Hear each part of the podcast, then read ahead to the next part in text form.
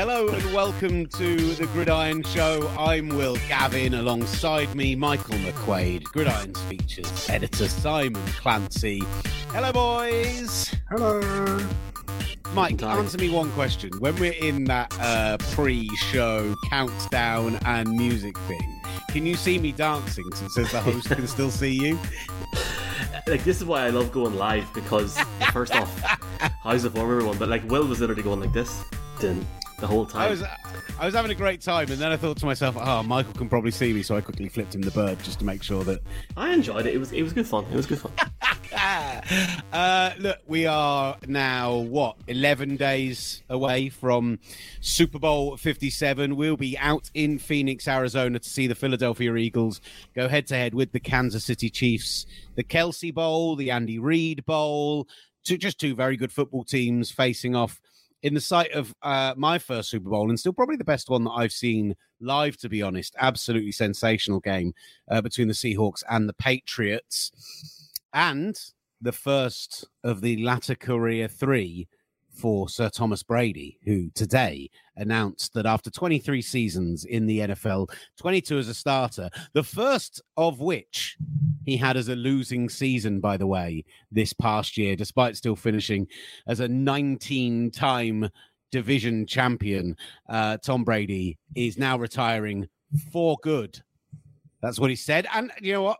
It seemed like a legitimate message. He genuinely felt emotional it does feel ridiculous that we're back here having the same conversations that we were having a year ago to the day, literally to the day, the 1st of February last year. But, you know, seven time Super Bowl champion, five time Super Bowl MVP, three time league MVP. He leads the league in every passing category humanly possible, over 100,000 passing yards in his career.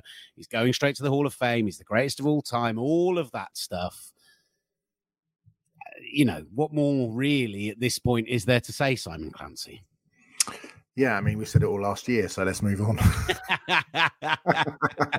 no, I mean, you could see how emotional he was. And uh, I mean, it must be emotional knowing that Mike McCarthy ended your career.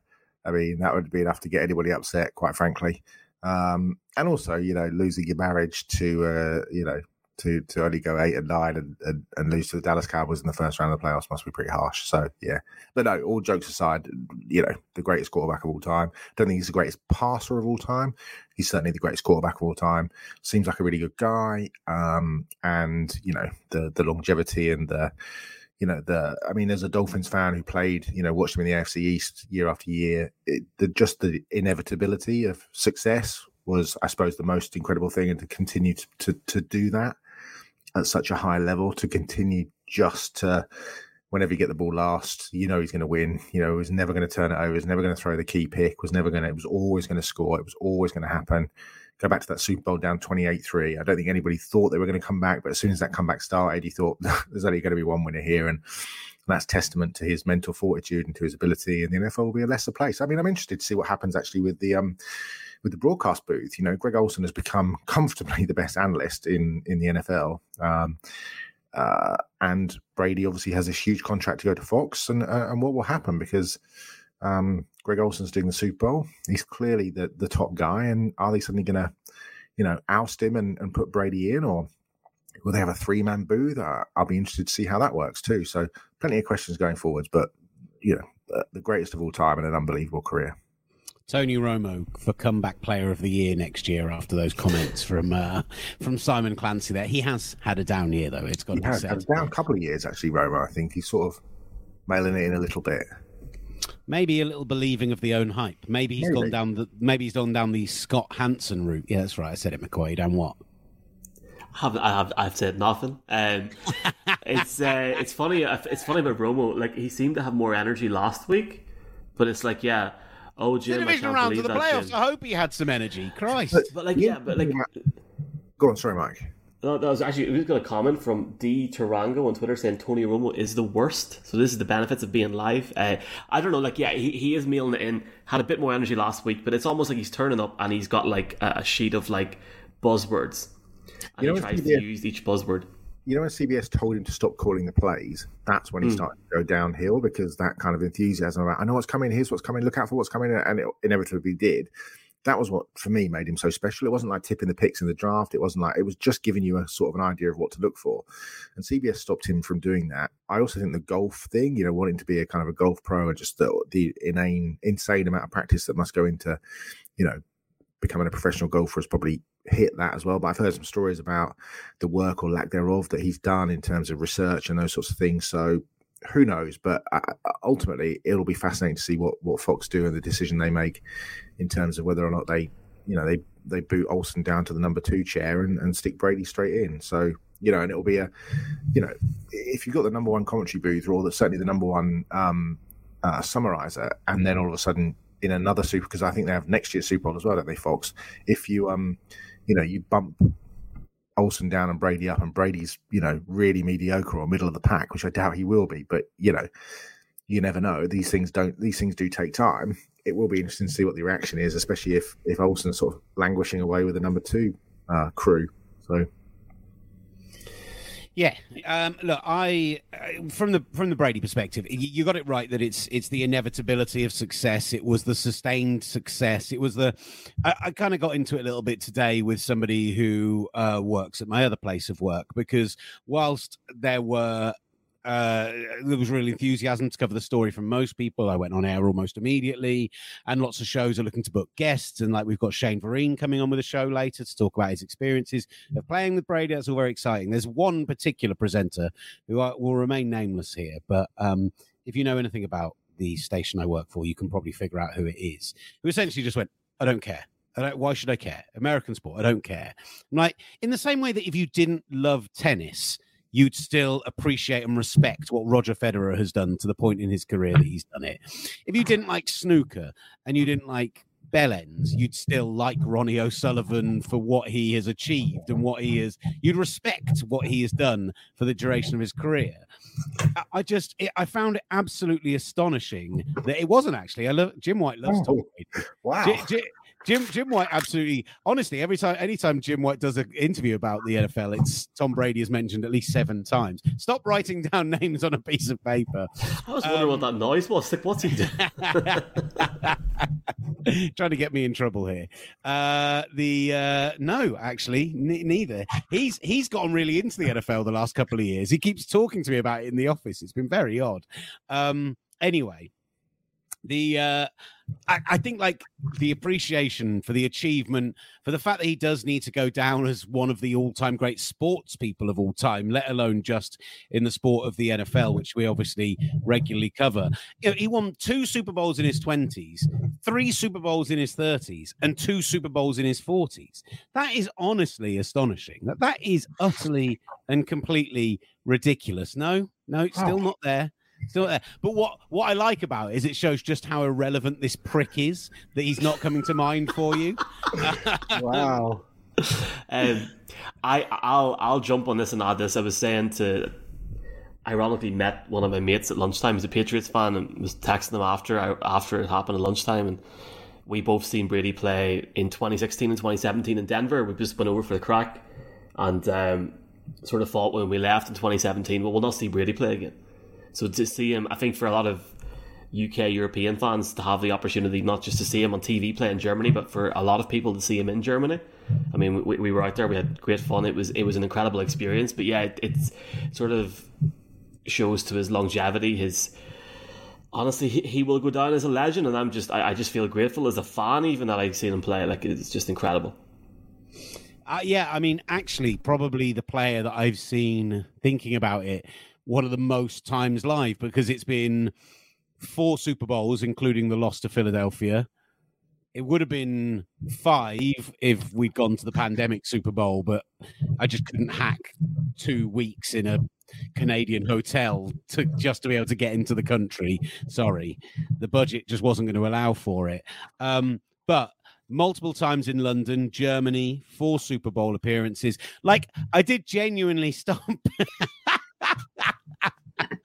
I did genuinely get to a point where, uh, like, we were going to the Super Bowl every year, and I was it was almost getting dull having that same conversation of what will a fifth Super Bowl mean to Tom Brady? What will a sixth Super Bowl mean to Tom Brady? And like the Eagles to beat Tom Brady in a Super Bowl had to put together one of the most aggressive game plans I think I've ever seen in a major game in any sport, certainly in the NFL, to go and beat him and put they had to put 41 points on what was a good Patriots defense that year to do it as well. So huge respect to him, huge respect to his career.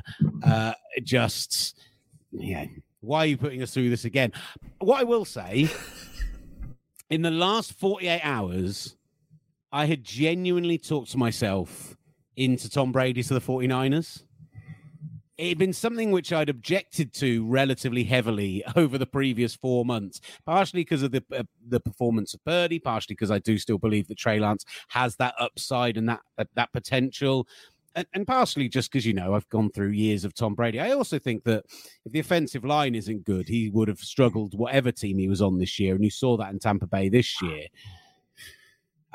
but with Purdy going down, with Lance so untested, with Purdy now missing six months after tearing his his UCL, I had kind of talked myself into being okay with Tom Brady in the Bay, uh, and then he goes and retires. I mean, come on, guys.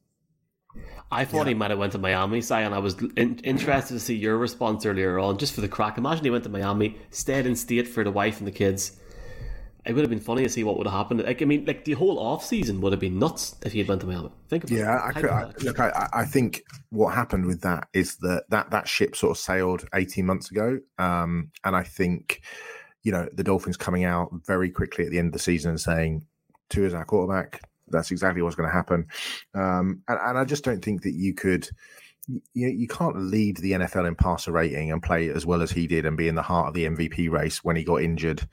Um, to suddenly say, "Oh, you know what? We're we're going to replace you for a year with with Tom Brady." That that just would have made no sense whatsoever. I think, um, you know, I don't think Tom Brady can run the Mike McDaniel offense as well as Tua can in terms of the, the specificity of of those plays, that quick release.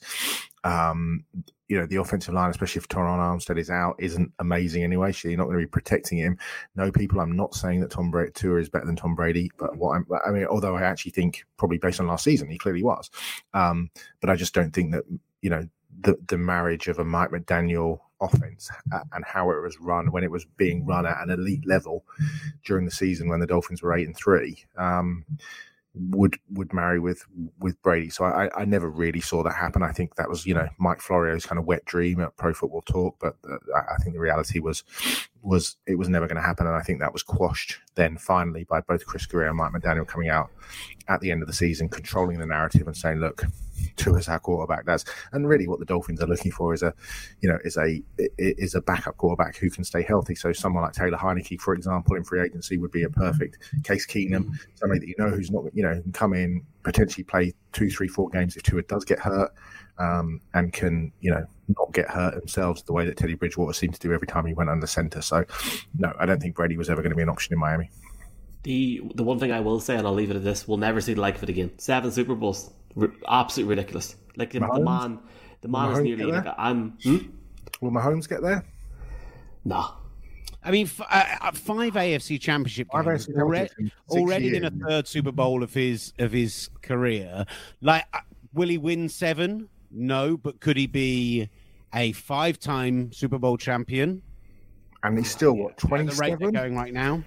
He, he's twenty-seven, and you know quarterbacks are staying in the game longer and longer. At what point? Let's say he retires at forty-two. So you're saying that he's still got another what fifteen more seasons? I mean, what what you kind of what you would say to it is you hope that the Bengals, the Bills can find a way to sustain success with their top tier quarterbacks. That maybe the Chargers finally figure that thing out as well uh, with a, a quarterback who could very much be in that top tier.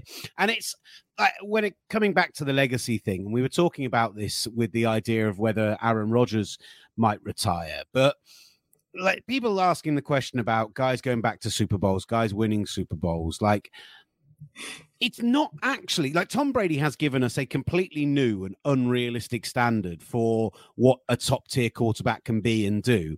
There are plenty of career greats like Jim Kelly and Dan Marino who never won one. There are plenty who won just one when you probably early on in their career thought they'd win four or five. You've got guys like Ben Roethlisberger who won two very early in his career and then never went back again. Aaron Rodgers won the one early in his career, went to the second one, never went back again. Uh, Russell Wilson appeared in two in his first three years, won one of those, hasn't gone back again, and we'll get on to Denver in a minute. Maybe never will. Like these guys can be top tier Hall of Fame level guys, and it is very, very hard to get to and win a Super Bowl. Like mm. it, it shouldn't be underestimated how mental it is that he's done it seven times. I've been an NFL fan since 1984. The two best passers of the ball, in terms of not just guys with big arms who can throw it all over the park, but guys who can throw it all over the park with accuracy, with touch, with timing, all of those things, are Marino and Rodgers. And combined, they have one Super Bowl between the two of them. And they are the two greatest throwers of football, the two greatest passers of football I've ever seen. And it's mad to think that in their collective, what, 30 odd plus years in the NFL, that they've only won one Super Bowl. So that, you know, that's the sort of thing where you look at a Josh Allen, you look at a Justin Herbert, you look at a Joe Burrow, you look at, you know, the young quarterbacks, Jalen Hurts, uh, guys that you can throw into that category and think, you know, there's a long way to go, especially when you've got someone like Mahomes who potentially is on the you know is on the verge of winning his second Super Bowl. So it'll be very interesting to see. I, I just think it's it's so encouraging, so great for the game that you've just got so many young studs at the position in the league, and you know you hope that the younger guys, whether that's Kenny Pickett or Trey Lance or whoever it is around the league, start Jordan Love, you know, start to pick up, and uh, and that position really does become as premium as it's been perhaps for any time that I can certainly remember. I was asked as well earlier about where like surely come August, September, people will be knocking on Brady's door. And I'm like, uh, trust me, guys, people are probably knocking on Brady's door right now, now that they know that he's likely to have not been with the Buccaneers next year anyway. And apparently, there is reporting that he had, that uh, people close to him, that he'd said, I either go back to Tampa Bay or I retire. Like he wasn't interested in a new yeah. team, apparently, mm-hmm. is what he said. But you know, we are at a stage where, yes, there are some unbelievable top tier talents at the position, but also there are probably 16 teams in the NFL who aren't convinced about their starter next season. Yeah. Like it is, it there's a, a, the dichotomy between the top end and the bottom end right now. There is like a middle way split in the league, and uh, guys like Jimmy Garoppolo and Derek Carr and these kind of very very mid tier quarterbacks at best are going to be clamored after like you wouldn't believe. So, yeah, if Tom Brady suddenly decided, ah, do you know what? Now that I have got a lot more free time, now that I, you know I'm not being a full time dad or husband, yeah, there's lots of people are going to want me. I think lots. you'll get calls, Mike, don't you? But I just don't think he's going to. I don't think he's coming back. Uh, like genuinely, no harm to the crack if he comes back again. Nah we're not talking about it again. Unless he goes to the Niners and Will can talk about it for an hour. I, I genuinely, if he comes back, it, it was like, like look, the, the, last thing I will say is, I was getting quite emotional watching that video. The man was near tearing up. You could see how much it meant to him. He, he, was he was giving it up. He was letting go, and you could see that in the thirty second video. I think I, I think we're we're done. It has to be done, surely. Uh, right, let's move on and talk about some of the other because there's been other really big bits of news before we get to uh, the you know little matter of Super Bowl 57. Uh, and Michael, we have to, of course, start off in Denver because Sean Payton is it's not actually confirmed yet, right? They've got the compensation sorted, but he's not signed on the dotted line quite yet. However, it does look like Sean Payton's landing spot is going to be the Denver Broncos, the new head coach. It does mean that over the past two off seasons, with the compensation that they'll be paying in this situation, that between the quarterback and the head coach, they'll have given up three first round picks, three second round picks, a fifth round pick, plus a handful of players, at least one, maybe two of which were half decent. Eh, I mean, Sean Payton is one of the great offensive and creative minds in the NFL. Like you see those Peter King pieces that he did with Drew Brees and Sean Payton when he was allowed to go to their walkthroughs and just how much attention he pays to the offense and how clear, smart he is at the way he runs it. Where is your confidence level that this is the right hire to make it work in 2023 and beyond? I have never been as unsure about something in my life, honestly, lads. Like, I'm the biggest jinx ever because I sent you this last night. I tweeted out at 6.30 UK time, it's 2029 and the Denver Broncos still have no head coach, and obviously Sean Payton gets hired that same day, which is just out of nowhere as well because there was talk a few days ago that Sean Payton um, had missed. I think it was Ian Rapoport said he had. There's not there doesn't there doesn't seem to be a lot of interest in Sean Payton, and then it just sort of came out last night. Um, it's intriguing for me in, in two different elements. First off, the Broncos since they won the Super Bowl with when they had Gary Kubiak in, and obviously he left for different reasons. But whenever you bring in Vance Joseph and then you run it back, even though they really shouldn't have run it back, but they ran it back anyway. First time head first time head coach didn't work out. Look what he's doing now in Arizona, and look at you know, maybe we'll get into a cycle next year. Vic Fangio, top class DC, didn't work out in Denver but then to bring in Nathaniel Hackett, and it doesn't work out. And then it went like for a month, and the amount of names that were coming out, you know, there's a lot of talk last week about DeMeco Ryans. It's concerning only for me because of the draft capital that's been given up. And it's not just the draft capital that's been given up for Sean Payton, but it's the draft capital that's been given up, obviously, for Russell Wilson, which at the time in March seemed like a masterstroke because everyone's going, oh my God, Russell Wilson, this Broncos team will challenge for the West. I think they're really I think there's. I, I'd love to know what the Walton Penner family have down as a marker for next season. What is their minimum expectation? Because as it stands right now, I just don't see how Sean Payton can go in and in the, the gusp of six to seven months turn around Russell Wilson to where he was and gain that confidence back in one season. I, I think it's a. It's definitely a multiple season plan, but I, I would love to know what's the expectation is there? Is it a wild card spot? Is it finish second or third in the West and get into the wild card, or is it push for the West, try and win a Super Bowl in year one? I don't think that's going to happen. The thing that really annoyed me, and that's this is the second uh, the, the second element, and I'll shut up and get and hand it over to you boys. Is this? It almost turned into like Big Brother or Love Island or American Idol on Fox Sports last month. Colin Cowherd, Sean Payton sitting like this. Yeah, yeah, you know, Mickey Loomis is saying we can do this and do that. Ah, I'm like, mate this is not Monopoly. Like I'm sitting waiting for for my, my team to get a head coach in. I'm just glad it's done now and, and the talking's over. And yeah, I'm, I'm looking forward to watching the draft and just enjoying it. You know, I'm, I'm not bothered now.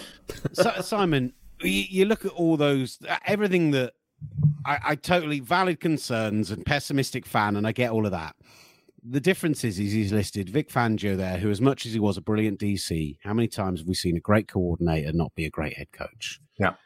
He was a first time head coach. Yep. Nathaniel Hackett, a first time head coach. Sean Payton has been there, done it, got the Super Bowl, got the ring, bought the t shirt, had sustained success for the most part with the franchise as well you know the cap problems aside which led to a couple of down seasons but with a mm. talented roster this is a guy who should be able to bring success uh, it's very interesting i think if he can resurrect russell wilson then I think it goes down as a good trade. But I think that Sean Payton uh, has gotten away with uh, a fair amount of mediocrity in his career. And I say this as the, you know, the Saints won the Super Bowl in 09, 10, 09, yeah. yeah. yeah. They went five and seven in the playoffs under Payton, including three home losses and a road playoff loss in a historically soul crushing fashion with the, the the touchdown of the Vikings. They went to one conference championship game and lost it at home. You know, I, I, he gets an awful lot of credit for having an offense that had you know Michael Thomas and Alvin Kamara and Drew Brees and Terron Armstead uh, and that offensive line. And you could argue that other than the sort of half a decade when the Saints weren't good at all in Brees's prime, and then the half decade where they were blowing playoff games that actually he's in many respects a sort of a big easy Mike McCarthy in a way. Um, oh. I mean, I, no, I think uh, look. I think Sean Payton's smarter than that. I do. I, I think he's a better play I am not that. sold the record. I'm not sold the records. The record shows that I'm not. Um, you know, people criticize Mike McCarthy for only winning one Super Bowl with Aaron Rodgers, but where's the criticism for Sean Payton only winning one Super Bowl with Drew Brees? I mean, it's a fair, like, you know, we criticize Mike McCarthy, and I'm not saying like McCarthy is, you know, Tom Landry or Don Shula here, but I'm also saying that their records are very similar. they both blew big playoff games. Um, you know, you talk about Green Bay in Seattle, you talk about you know New Orleans in Minnesota, big historic crashes at the end of winnable playoff games, um, and you know did so with a whole heap of offensive talent. Now he can be an offensive genius, and he's clearly, you know, you like you say, you mentioned those Peter King articles. He's clearly a very bright guy. But at some point, the rubber meets the road, and when you've got no draft capital either, you know that isn't a very good team.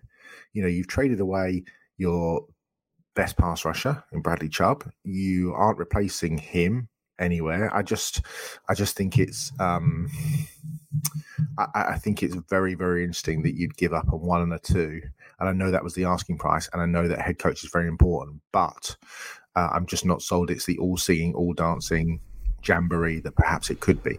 But the flip side to that is if he resurrects Russell Wilson, Mike, then, you know, you're going to be singing. I think it's funny because and I well I think you've uh, you've both hit very much nail on the head there. I think well what you said about him obviously coming in with the track record I agree it's great to have somebody in that is you know has been there and done that and has actually been to the big dance and won the game on the, the, the grand stage of things, the Broncos in that market in Colorado and outside of Colorado have been the team in that area for so many years. And now in Denver, I wouldn't say they're almost irrelevant, but you've got the, the, the NBA team, the Nuggets, where Nikola Jokic is, is a two time MVP, probably going to win it again this year. And the Avalanche won the Stanley Cup last year, so they're almost panicking this year. And where people genuine, we've seen it all year. There were empty seats in the stadium. Russell Wilson has not worked out, and they really bought in, not just on a player level, but on a commercial level to that yeah, like that is the key. Can they get Russell Wilson back, and then they and then they work from there? You know, they have a lot of questions around free agency. I, I really remain to be convinced, but I will be sitting here with my flag in my hat this time next year. Please God, getting ready to go to Vegas and watch the Broncos win a Super Bowl. That's that's my hope. Can we can we just say that the, the, the Saints who just grabbed a first round pick though puts them in the quarterback hunt because currently the Absolutely. NFC South the NFC South quarterback standings as it were are Kyle Trask, Desmond Ridder, Sam Darnold and Andy Dalton. And it's not been very many times where we've been able to say that uh, Sam Darnold is probably the best quarterback in the division. So, um, yeah, unique situation in the NFC South as well at quarterback. It is worth saying though. to Denver. it is worth saying though. That's their only first round pick because of previous trades moving up to get two players in the last three drafts where yeah. you know, there were big question marks over whether they should have moved up as much as uh, I love Chris Olave particularly. Um, and we haven't talked about Bounty Gate either with Crater. And it's no, no, quite. That is a fair point. Um, but it's also pick 29 because it's yeah. the Miami pick for Bradley Chubb, which came from San Francisco in the trade where they Taylor got Trey Lance. And that's the, yeah. So, like, it, it, it is a, a, much traded pick, but it is that 29th overall pick. By the way, amazingly, because we're gonna we'll talk about DeMeco Ryans in a minute. The 49ers, now with DeMeco Ryans leaving, have the joint most draft picks in the 2023 draft, but nothing in the first or second round. That's I it's stupid. At what at some point it's ridiculous and stupid. Um, That's crazy. Yeah, isn't it? Just uh, no. It's fair point on New Orleans. It does give them that first round pick, but you are looking at one of the back end of the of the kind of draft uh, guys with that. And it, and uh, do you know what? I think that does bring us on to the Houston Texans. Unless you had any more you wanted to, I just want to get off your chest to, on a Broncos perspective. I just want to throw a point to Mike about obviously from a Miami point of view, it looks like Vic Fangio was going to be the defensive coordinator. There's now, you know, Tom Pelissero tweeted on Sunday that the deal was done. Uh, it seems like the deal isn't necessarily done, or that Fangio might have reneged on the deal. I know it wasn't signed, but it had been agreed um, with his agent, who's also Mike McDaniel's agent, who's also Kyle Shanahan's agent. Rumor that he potentially would go back to San Francisco. Rumor that he's having an interview in San Francisco along with Chris Harris and with uh, Steve Wilks. But then talked last night on Denver radio that he was going to to Denver to to be the defensive coordinator with Sean Payton. But I just the, the thing for me that I want to ask you, Mike, is that like the Broncos have got comfortably the best young non-head coach defensive coordinator in the NFL in Ejiro Evero, why would they get rid of Evero to hire a man who was sacked by the same team as head coach 12 months ago? That seems to make zero sense. And why would why would Fangio want to go back to Denver to a place where he was he's a very prideful man. He why would he want to go back to a place where he was canned? and not just canned, but relationships with players as well is one thing. Um, yeah. yeah. like uh, for people listening to the podcast, Dave Logan from Colorado KOA calls Broncos games very. For me, he's as high up as somebody like Mike Klis in Denver Media. He reported that the Broncos were in, at least communicating with him in regards to that position. Who knows? Obviously, I'd like to see Evero stay because you could see Evero long term going into the head coaching role in, in Denver. But um, you know, the, the, defense on a whole was probably one of the more positive points last season for the Broncos. So it's it's intriguing. I'm, I'm glad you brought it up because in case it does happen, we can keep that soundbite for the next few weeks. but I couldn't, I, I genuinely couldn't believe it when I seen it. I was like, wow. Because that would, that would be stunning if he came back in that capacity. But you could see Evero get picked up somewhere else, especially when he refused yeah. to take the job for two weeks whenever Hackett got fired. So I wonder why that was. But uh, yeah, it's going to be interesting. And it's great to see um, after a few weeks, guys, that you know we're, we're starting to get some movement in the head coaching. And I know you want to get some DeMeco Ryans talk about. Uh, Ed, by the way, on Evero, I thought he might be another name that was in the frame for uh, the 49ers DC as well. So that was interesting that he hasn't been someone that's come up at the moment. Uh, if he, you know, isn't interviewing for head coaching positions. Yeah, let, yeah let's get on to DeMeco Ryan. So DeMeco Ryans uh, will be the new head coach of the Houston Texans. Of course, for people who are newer to the sport, I guess DeMeco Ryan is recent enough that, that most people will remember that uh, he spent five, six years there as a player uh, before going into before he went to the Eagles and then uh, to becoming uh, a coach. Um, we are talking about the team who have both the second and 12th overall picks uh, in this draft, uh, two third round picks as well, with that trade for Deshaun, uh, to see Deshaun Watson go to the Cleveland Browns. Um, I think the first thing to say before on DeMeco Ryans himself, like with the stuff we've been doing from Tales from the Bay and with the stuff we've been doing with the, the Talksport 49ers deal as well, I've spoken to a lot of guys in that defensive room and universally the positivity on DeMeco Ryans as a human being is is mm. kind of astonishing. How calm he is as a leader, how brilliant he is at kind of leading by example, how he's been getting the best out of a lot of players, guys like you know, a lot of the second year guys who were drafted late in the draft last year, like Talanoa Hufanga, how he's got brilliant performances out of them. So I think we've said it a lot. There's a big difference between a great coordinator and a great coach. I think he, that he is if nothing else, a great coach. Whether he's a great head coach is yet to be seen. I do think there's a real opportunity with the fact that the Texans are going to be able to take a top tier quarterback in this draft, the first or second quarterback off the board, depending on if Chicago managed to get out of that pick. The fact that they are going to be able to then also take, uh, you know, one of the best non-quarterbacks in the draft at 12 and have plenty of other picks to be loaded up with as well. And the fact that actually the Texans showed a lot of fight. I don't think they're a hugely talented team, but I think there's enough there that there could be a relatively quick turnaround in Houston. Like I think it's a great hire for where they are right now. I just, you know, there's just going to be question marks over how quickly anyone can turn around that organization. When you look at them, Simon, and you look at the quarterbacks in this draft, and imagine that someone's going to jump above them to grab someone. Yeah. So who are they looking at, and yeah, what direction would should they be going, and would they be so going? I, I, think there's four quarterbacks in the draft that will go in the first round. Um, Bryce Young, who would be my number one. I mean, he's undersized, but he has just got this inane pocket presence. He's just a great playmaker. He's just got that sort of Joe Burrowy, Joe Montana, Tom Brady kind of just mindset, the extent, the ability to extend plays. He is small. He will probably measure in around about, or maybe just a tad under six foot. He's probably about 185 pounds. Um, but he's got a good arm, not a great arm, but a good arm, certainly good enough. He is ready to play, and and and that would be my pick. Now, will a team move up to the number one spot? Over and above Houston Tatum. You look at the Indianapolis Colts. Now, uh, what Chris Ballard always likes is traitsy guys. And if you're looking for the kind of the Josh Allen, sort of Justin Herbert alien, then Will Levis, the quarterback out of Kentucky, is absolutely that guy. Now, He's played two years in an NFL system under Liam Coen and Rich Scangarello. Um, so he understands that he's, you know, people will throw on the tape and they'll be like, oh, there's lots of incompletions and interceptions and, you know, guys running in the wrong direction. What's happening here? He doesn't look very good. He's, he's this, he's that. And I think, you know, whenever you do evaluation of players, you are projecting them to the next level. And you have to look at the sorts of throws that Levis is making with the players that he's playing with. That five no star um, offensive lineman, no talent at wide receiver, no talent apart from Chris Rodriguez at running back.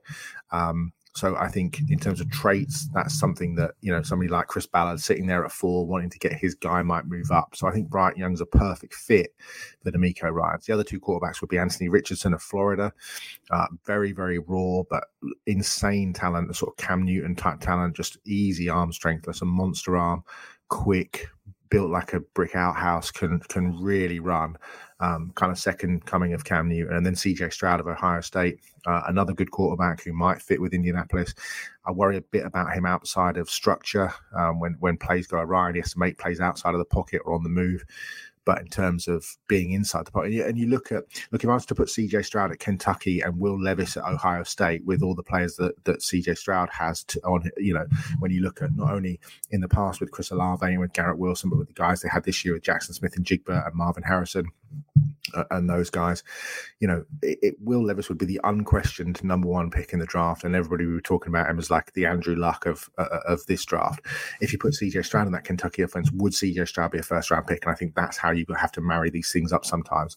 So for me, I think for DeMeco Ryans, it, you know, you get you get someone like. Um, you get someone like Bryce Young and you can bring him in and make him the face of that franchise with the face of the new head coach with Nick Caserio. And, you know, there, there's plenty of holes to fill on that defensive line. They've got a decent offensive line. They've got a good young running back. They need talent at receiver. They need talent at tight end. They need some defensive help on all three levels. Another cornerback to go opposite Derek Stingley. They've got the 12th overall pick as well. You could take a Devon Witherspoon. There's lots of defensive line talent. So I think Ryans is in a really good place. And that defense has got some players.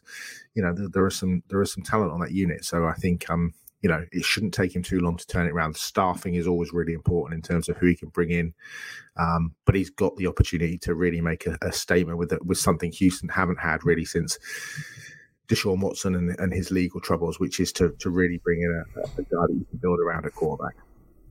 Uh, Laremy Tunsil represents a huge amount of the cap hit, as does Brandin Cook well, and those both feel like renegotiable deals, and yeah. they are yeah, third or... played so well as well that you know you have to keep it because he's just played consistently and at all pro level. You know, really throughout his career, actually, but certainly in Houston, he's been phenomenal. So uh, it would be very hard to sort of, you know, to cut him, to release him, to trade him. I just think they they can't do that, especially with a new new quarterback coming in. But they've already got good cap space that could free up a lot more cap space there. So they could they could be very active in the free agent market. I think this is a huge offseason for Nick Caserio after they've done the back to back one and done head coaches. Like I am always a, Mike a fan of having a married head coach and, and GM situation.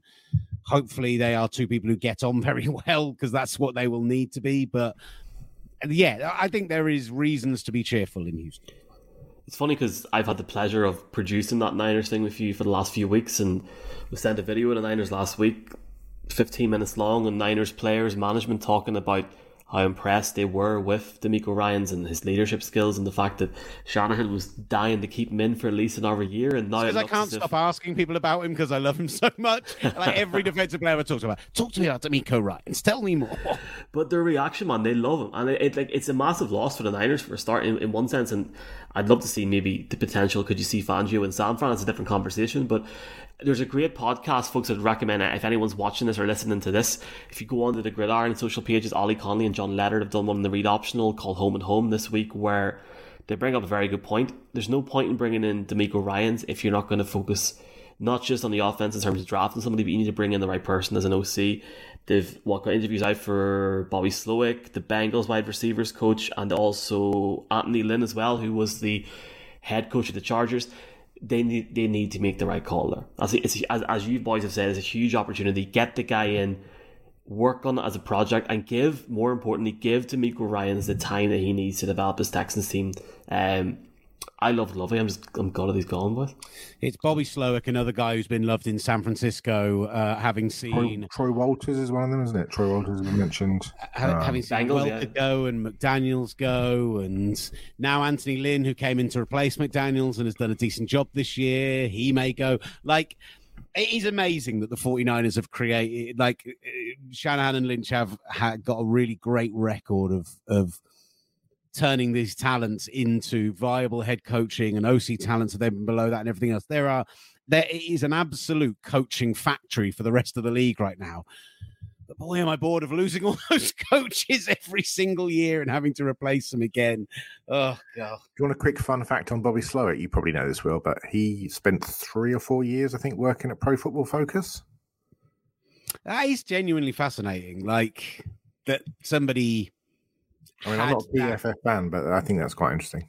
Yeah, I know. I think it is as well. I, you know, a, a, knowledge and understanding of the game as an analyst. And then well, it's funny, isn't it? Because uh, Kyle Shanahan brought him in off the back of that PFF to come in as a defensive quality control coach, but he.